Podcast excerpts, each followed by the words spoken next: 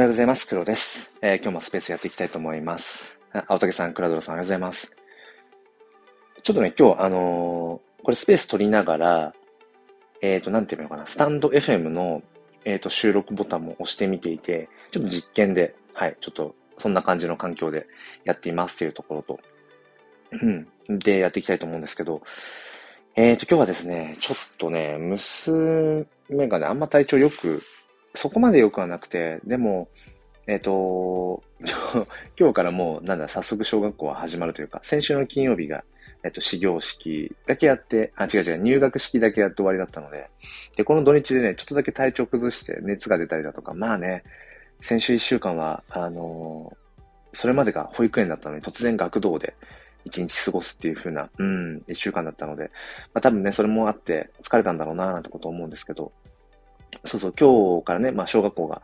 3時間とかですけど、始まるので、なんとかね、こう、行ければいいなと思いつつ、さっきもちょっとね、咳で起きちゃって、うん、なんかそんなのもありつつなので、もしかしたら 途中で、あの、スペース、ちょっと終わりにしますとかってなるかもしれませんが、はい、ちょっと、やっていけたらと思っています。ということで、あ、まさぽんさん、おはようございます。えっ、ー、とね、フィジタルっていう言葉があるんですね。まあ、耳にされた方、いらっしゃると思うんですけど、まあ、フィジカルとデジタルの合わせた言葉、まあ、造語なのかな、まあ、どういった状況をフィジタルというのかはちょっとわかんないんですが、まあ、今後このフィジタルっていうのがすごく、まあ、キーワードになっていくだろうな、なんてことを思うんですね。で、まあ、昨日まさにそんなようなツイートをしたんですけど、あのー、まあ、どんなにこうテクノロジーが進化していったとしても、結局僕らってその現実世界にやっぱ生きてるんですよね。そう。で、この体っていうのが、やっぱりね、このフィジカルに依存している、依存っていうのは結局僕らのこの物質としての体っていうのは、やっぱり自然の一部で、僕らもあの植物とかと同じように、そのね、水を必要としているわけで、あとは、やっぱり太陽の光を浴びないと、こう、ね、気がめいっていったりだとか、やっぱりその朝日を浴びることで体内時計がこうリセットされてとか、何でしたっけ？なんかいろいろこう分泌されて、ね、あの、いい影響があるとかっていう、やっぱり僕らも植物、動植物ですよね、結局ね。で、その、それはやっぱり、えー、否定できなくて。で、まあ、ともするとこの NFT とか、ブロックチェーンとか、メタバースとかっていう、その、デジタルデータ上にっていうのかな、デジタルデータ上に、僕らのその思いみたいなものを刻めるわけですよね。うん。例えば、まあ今ちょっと日本の、N、日本だけじゃないね、えー、NFT 市場がちょっとこう冷え込んでいるような中で、その、僕がやっぱり、まあもしかしたら今のこの冷え込み状態をちょっとこう、うん、温めるようなものになり得るのが、もしかしたら、ビットコイン NFT、まあ、オーディナルズ、うん、そっちが、もしかしたら、新たなこう火付け役になるかもしれないなと思いつつ、ちょっとこうスタンバイしている状態では あるんですね。昨日も、昨日だったかな？昨日か一昨日あのー、要はインスクリプションですね。えっと、ビットコイン NFT、ビットコインブロックチェーン上にその、まあ、NFT をこう刻み込む、うん、そのインスクリプション。日本語で言うと、あの、碑文？記念碑とかの碑に、えー、文章の文で碑文って書いたりするんですけど、それが、えっ、と、100万かな。100万個を超えたんですよね。で、えっ、と、イーサリアムチェーンでの NFT とそのビットコインチェーンでの NFT の違いっていうのが、えっ、と、ビットコインのブロックチェーンの方にこう刻んでいく NFT、まあ、元オーディナルズっていうのが、全部こう通し番号のように、ね、ナンバリングされていくんですよね。で、僕がそのオーディナルズをまあ認識して、あ、じゃあちょっと面白そうだから、とりあえずまあ、要は自分の代表的な作品をビットコインブロックチェーンにこう刻んでおいたりだとか、まあ、いつでも動けるようにっていうふうに、まあ、いろいろこう、まあ、ビットコイン NFT を管理するようなウォレット、うんと、主だったところで言うと、X バースウォレットとか、あとはオーディナルズウォレットとか、まあ、そのあたりをこう準備したりだとか、あとは、ビットコインネームサービスを取得しておいたりだとか、なんかいろいろとその、いつでも動ける状態には、えー、3月頭ぐらいにして、で、自分が今こう PFP にしている、えー、ファウンダーフェニックスですね。うん。フェニックスシャープ000も、えー、と、ビットコイン NFT の方に刻んでいるんですが、それがね、20何万台とかのナンバリングだったんです。3月頭で。それがもう今4月頭で100万、100万までいったんですよね。そう、だから、結構勢いよくその刻まれているなというところで、まあ、もしかしたら、今後、イーサリアムチェーンの NFT、まあ、省略してイーサ NFT というのであれば、イーサ NFT のこう冷え込みを温めるかのように、ビットコイン NFT がもしかしたら、うん、まあ、来てもおかしくはないかな、ってことをね、まあまあまあ、あの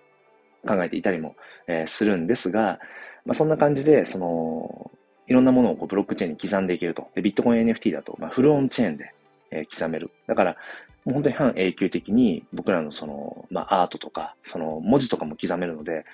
うん、思いみたいなものをこう言語化したもの、形にしたものっていうのを、半永久的にデデジタルデータ上に残していけるような、うん、まあ、未来はあると。で、ともすると、僕らのその、なんて言うんでしょう、この、記憶とか、うん、そういったものを落とし込んだ AI が、うん、そのアバターとなってメタバース上にこう存在している。だから例えば、えー、僕の わかんないですよ。僕のコピーみたいな、僕の今のこの意思をこうまんまこう受け継いだような AI が、えー、メタバースにずっと今後先も、うん、どこかにこう存在しているみたいな、そういう未来も、まあ、起こり得るみたいですね。話を聞く限りだと。うん、そうすると、例えば僕の、うんまあ、娘が、まあ、小学1年生で、今日からちょっとね、無事に、無事にというか元気に行ってもらえたらいいんですけどね、ちょっと風、うん、的な感じで。うん、なんかね、自分が変わってあげられたらっていう、これはもういつの世もね、うん、親心だなと思うんですけど、まあそんなまあ娘が例えば大きくなってとか、あとは孫が、孫とかひ孫とかが、例えば僕はもうそこにフィジカルとしては存在していないけれども、えー、とあるメタバースの どこどこという場所に行くと、えー、まあ、黒じいちゃん、黒ひいじいちゃん、わかんないけど、うん、の若かりし頃のなんかわかんない、意思を受け継いだ AI のアバターがいて、えー、そこに行くと、なんか悩みを聞いてくれる。うん、相談に乗ってくれる。まあもちろんその2000、20何年代とかね、わかんないけど、うーん、まあ、情報を元にだけど、えー、っていうようなことも、まあ、可能になっていくかもしれない。うん。まあ、だからその、やっ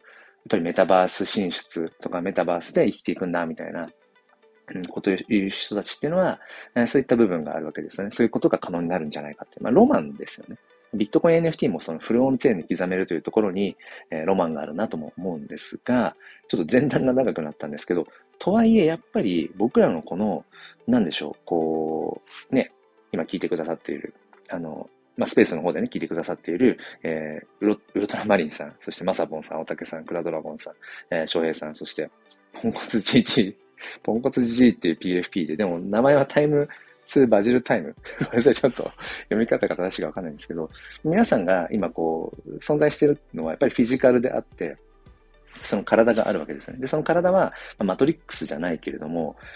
まあ、リアルワールド、現実世界にあるわけですよね。で、僕らがこうして意志を持って人格を持って日々生きているっていうのは、やっぱりこの命の器である体があるからなんですよね。うん、例えばマトリックスなんか、あれはこう脳に直接信号を送り込むことによって、えー、バーチャルワールド、まあ、まさにその、うん、なんていうのかな、メタバースというのかな、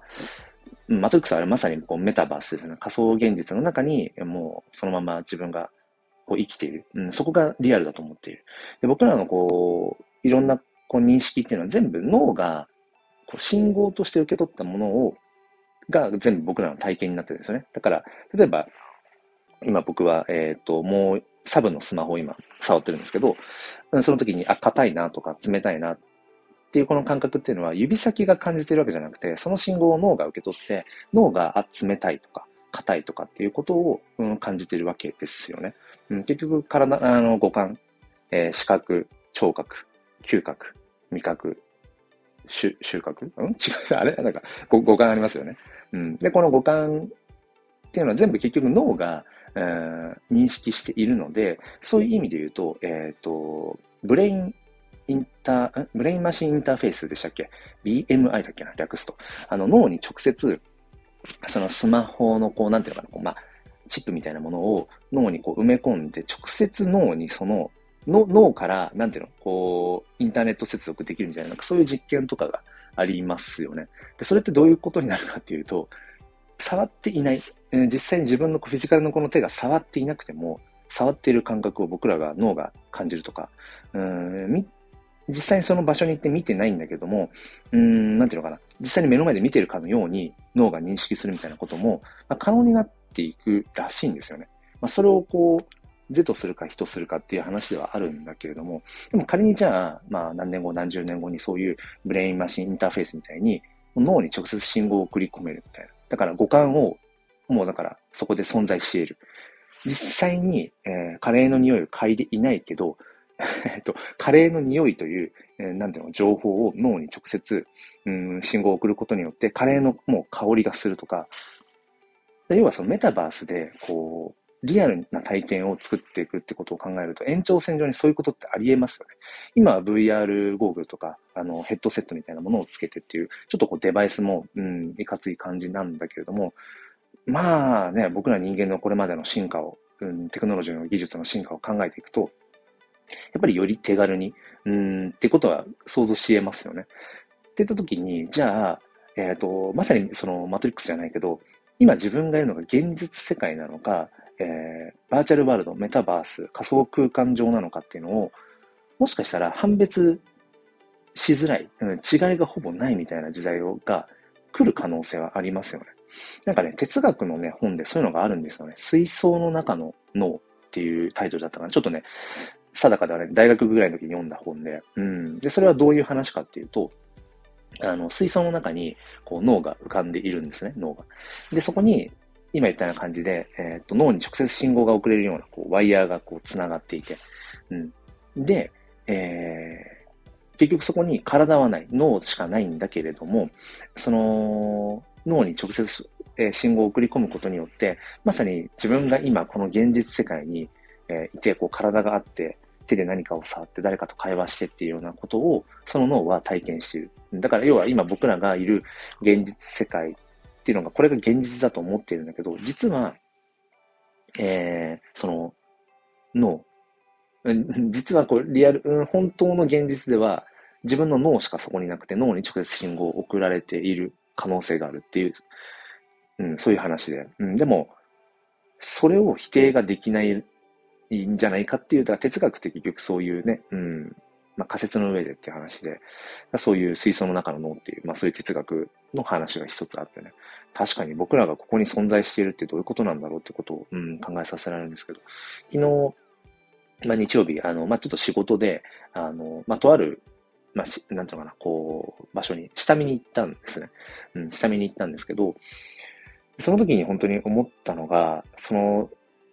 実際今ね、うん、ググったりとか AI でいろいろ聞いたりとかしたら、そのいろんな情報を得られますよね。うん。それこそ Google マップとかストリートビューとか見たら、実際に自分がそこに行ってなくても、そこをこう、の景色を見ているかのような、ね、歩いているかのようなそういう体験はできますよね。でもやっぱり昨日思ったのは、うん、昨日はね、ちょっと川をいくつか あの、学校の行事で川遊びを夏頃するので、まあ、それの散策に行ったんですけど、いくつか川を見て、実際に、えー、そこにこう足を入れてめっちゃ冷たかったんですけど、4月に川入ると超冷たいなと思って。うん。で、実際にこう、あ、ここの川はちょっと流れが急だね、あ、早いねとか、いろいろそういうことをこう、昨日ね、うん、下見をしてきて、まあ、ある程度こう、まあ、方向性が決まったのでよかったんですけど、昨日ね、何度百分は一見にしかずだねって うん、本当にその相方の先生とかと話をしたかわかんないぐらい、いや、本当に百分は一見にしかずもう、本当に、なんだろうな、実際に体験してみることの大きさを昨日改めて感じました。いくらやっぱり変な話、え机上でね、うん、いろいろこう、ああだこうだと、うん、話したりだとか、うん、ネットでググってどうのこうのとか、うん、じゃなくて、もう実際にその場に見に行くことの、やっぱりこう、わかりやすさっていうのかな。それを昨日感じて。うん。で、こう、道中すごい綺麗な花があって、花の名前わかんないんですけど、うん、その花の写真をこう、撮った時に思ったのが、やっぱりこの目の前で咲いてるこの綺麗な花、うん、香りはちょっとわかんなかったけど、この一瞬のね、うん、きらめきっていうか、それを、やっぱり感じてるのは、紛れもなく目の前にいるこう自分のこう体、うん、もう五感で感じてる、もしくはもう、なんていうのかな、シックスセンスっていうのかな。第六感っていうのか。うん。なんかまさにこれ自分の体がやっぱりそれは体感してるんだよなと。この目が見てるんだよなとか、うん。この手で触れてるんだよなってことを昨日改めて感じたんですよね。脳が信号としてっていう、なんかそういうデジタルチックな話じゃなくて、アナログな話で、やっぱりこの目の前にいる自分のこの体が、うん、体全体でこれ体感してるなっていうこともね、うん、昨日感じましたね。そう、だからどこまで行ってもやっぱりフィジカルっていうものは、切っても切り離せないんだろうなぁ、なんてことをね、思いますね。えー、クラドラゴンさんコメントでね、おはようございます。出勤のためアイコン置かせてもらいますね。ありがとうございます。そうそう、ちょっとその話ね、触れられなかったんですけど、あの、クラウドラゴンさんがね、あのー、ご自身の AI にこう、フェニックスをね、こう読み込ませて、今、えー、フェニックスの、なんでしょう、こう、擬人化みたいなことをしてくださっていて、これがまたね、かっこいいんですよ。かっこいいんです。あの、ツイッターの方でね、見てくださってる方、ピン止めの右から、えー、っと、1、2、3かな ?2、3あたりに貼ってるんですけど、うん、めちゃくちゃかっこいいなと思って。そう。だから、今ちょっと考えてるのが、この炎の写真ジェネ、まあ、フェニックスの、なんて言うんでしょう。うーん、なんかファンアートみたいな、ファンアートコレクションみたいなものを、ちょっと作ってみても面白いかなって。まあ、それをね、実際こう、まあ、販売するかどうかっていうのは別として、結局、まあ、僕が最近思うのはやっぱ NFT、うんってある種のこう、ポートフォリオになりますよね。うん。まあ、その作品アート、まあ、写真とかもそうだけど、そういったものを、まあ、その、スマホのとかパソコンのところに、デバイスに保存しておくってことももちろんできるんだけれども、なんだろう、やっぱり本当に特別なものとか、うん、記念に思い出に残しておきたいなってものを、あえてこう、まあ、ブロックチェーンに、うん、まあ、イーサ NFT、イーサリアムチェーン上の NFT で言うと、まあ、フルオンチェーンではないので、基本的には。だから、ブロックチェーンにその画像というのかな、うん、データ自体は、ね、保存はされず、まあ、どこかの外部ストレージだと思うんだけど、まあ本当に刻みたければビットコイン NFT、オーディナルズの方がね、いいと思うんですが、まあ、とりあえずその、まあ OpenSea なの OpenSea とかで、うん、なんかこう、別に、う、うん、販売はしなくても、まあミントだけね、うん、しておくみたいな。一つ、まあ、なんだろうな、うん、消えづらいと思うので、そう、スマホとかパソコンに保存しておくっていうよりももしかしたら、あの、残りやすいかなと思うので、うん、まあ何かのタイミングで、その音声をね、うん、音声をその NFT にしておくとかっていうのも、まあ、それこそ 遺言じゃないけど、全然僕はまだまだ行きますよ。あの、やりたいこともね、うん、したいことも行きたい場所もいっぱいあるから、まだまだ生きるんだけど、なんかそういう、うん、NFT とか、ブロックチェーンオーディナルズみたいなものを、一つ自分のこう、うん、なんか思いを残す装置として使うっていうのもありかなっていう。ただただその、なんだろ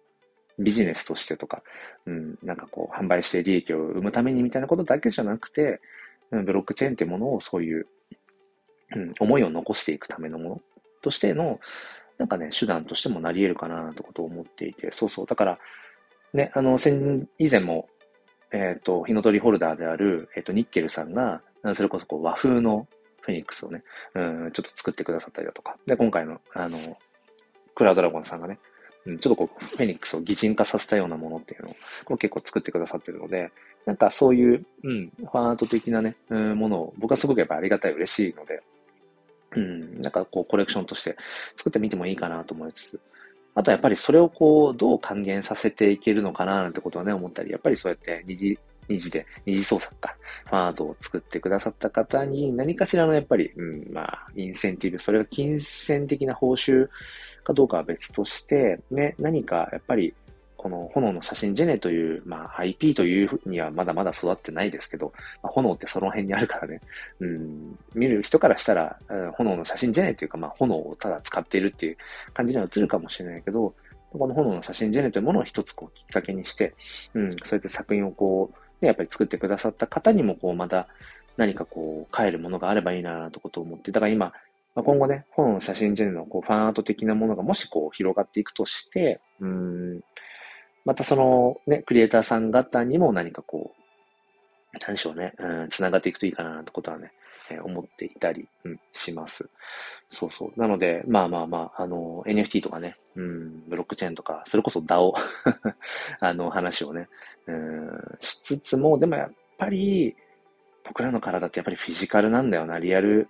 ね、うん、現実世界っていうものがやっぱあって、だからそれをやっぱりないがしろには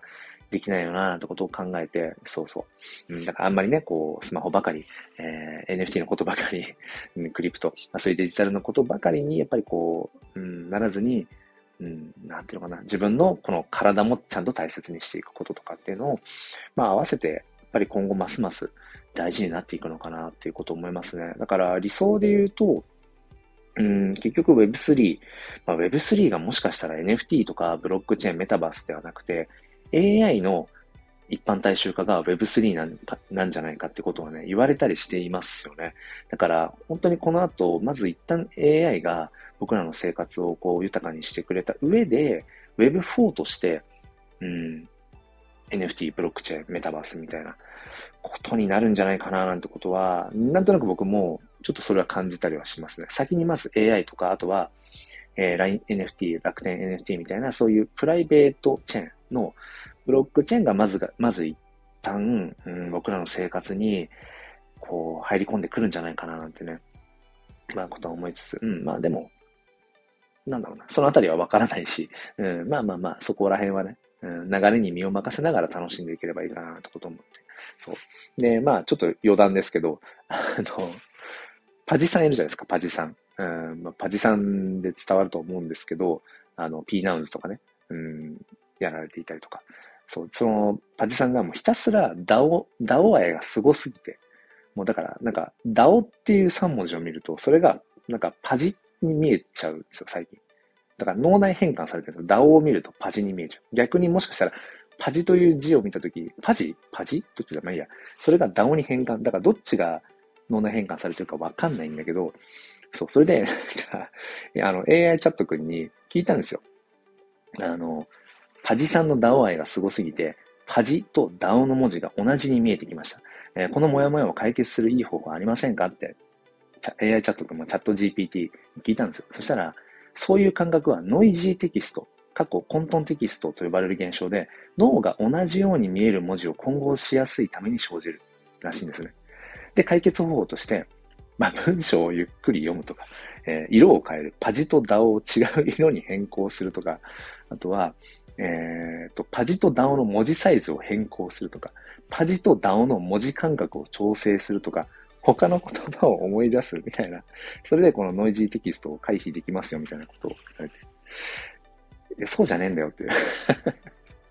それじゃ解決にならないとか思って、そう。で、まあなんかもういっそのことを、もう DAO とパジっていう文字を、まあドラゴンボールで言うんだったらフュージョン、まあその僕ら世代だと思うんですけど、皆さんで。フュージョンさせて、もうパオか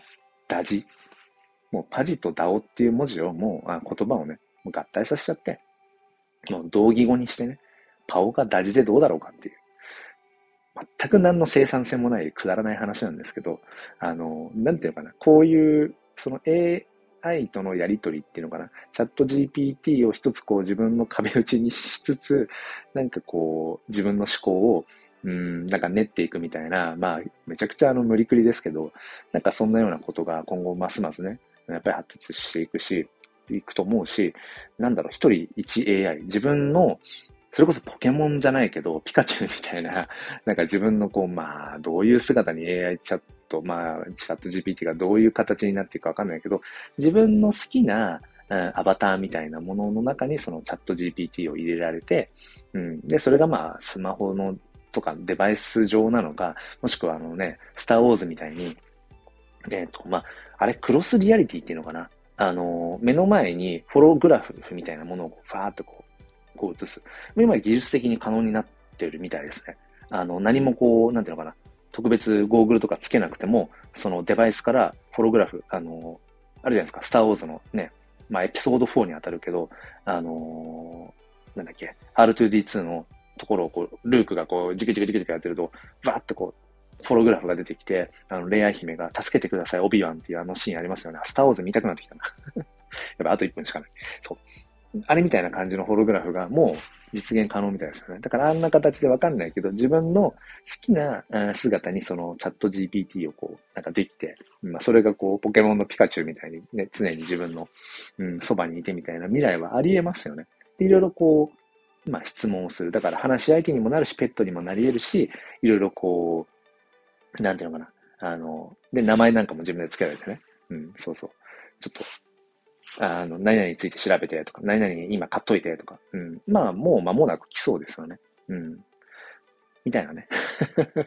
でもまあ、とにかく僕が今日言いたかったのは、そうやっていろいろブロックチェーンもそうだし、デジタルの、えー、技術が進化していくとか、うん、今話したようなそういうね、ホログラフとか、まあ AI とかってものが発達していって、でもその先に待つのは結局僕らのそのフィジカルの、まあ、リアル現実ですよね。まあ僕らのこの体が実際にここが現実でここにあるとしてね。水槽の中の脳ではなくて、ちゃんと僕らの体が現存していてっていう前提の話ですけど、まあ、多分そうだと思うんだけど、やっぱりそのリアルワールドが、うん、いかに充実していくか、うん、結局帰ってくるところは現実だと思うんですよね。うん、だから、なんかね、そんなことを忘れずに、うん、というところで僕は今日も、はい、えー、まあ娘がね、無事に小学校に、うん、まあ初めての入、あの、登校ですよ。登、うん？通学ですよね。ある意味では。うん、なんか友達と待ち合わせて、近所の子とことね、えー、行くとか言ってますけど、うん、まあ、それのね、背中をこう、まあ、見守りつつ、うん、あとは自分自身も、うん、今日からね、改めて学級日歩きなので、まあ、今年度受け持つ子供たち、まあ、まさにそれはデジタルじゃなくて、めちゃくちゃアナログフィジカルで目の前にいる子たちなので、その目の前の子たちにね、何か伝えられるかな、なんてことを、あの、考えつつも、まあ、こうして、えー、なんでしょう、NFT の話とか、ブロックチェーンの話みたいなことも引き続きしていきたいと思います。ということで、えー、お付き合いくださりありがとうございました。えー、まさぽんさん、青竹さん、クラドラさんも多分出勤中かな？えー、翔平さん、栗まんじゅうさん、えー、最後までお付き合いくださりありがとうございました。ということで、えー、今日からね、また一週間始まりますね。えー、とろ火でいきましょうということで、皆さん良い一日を。ではまた。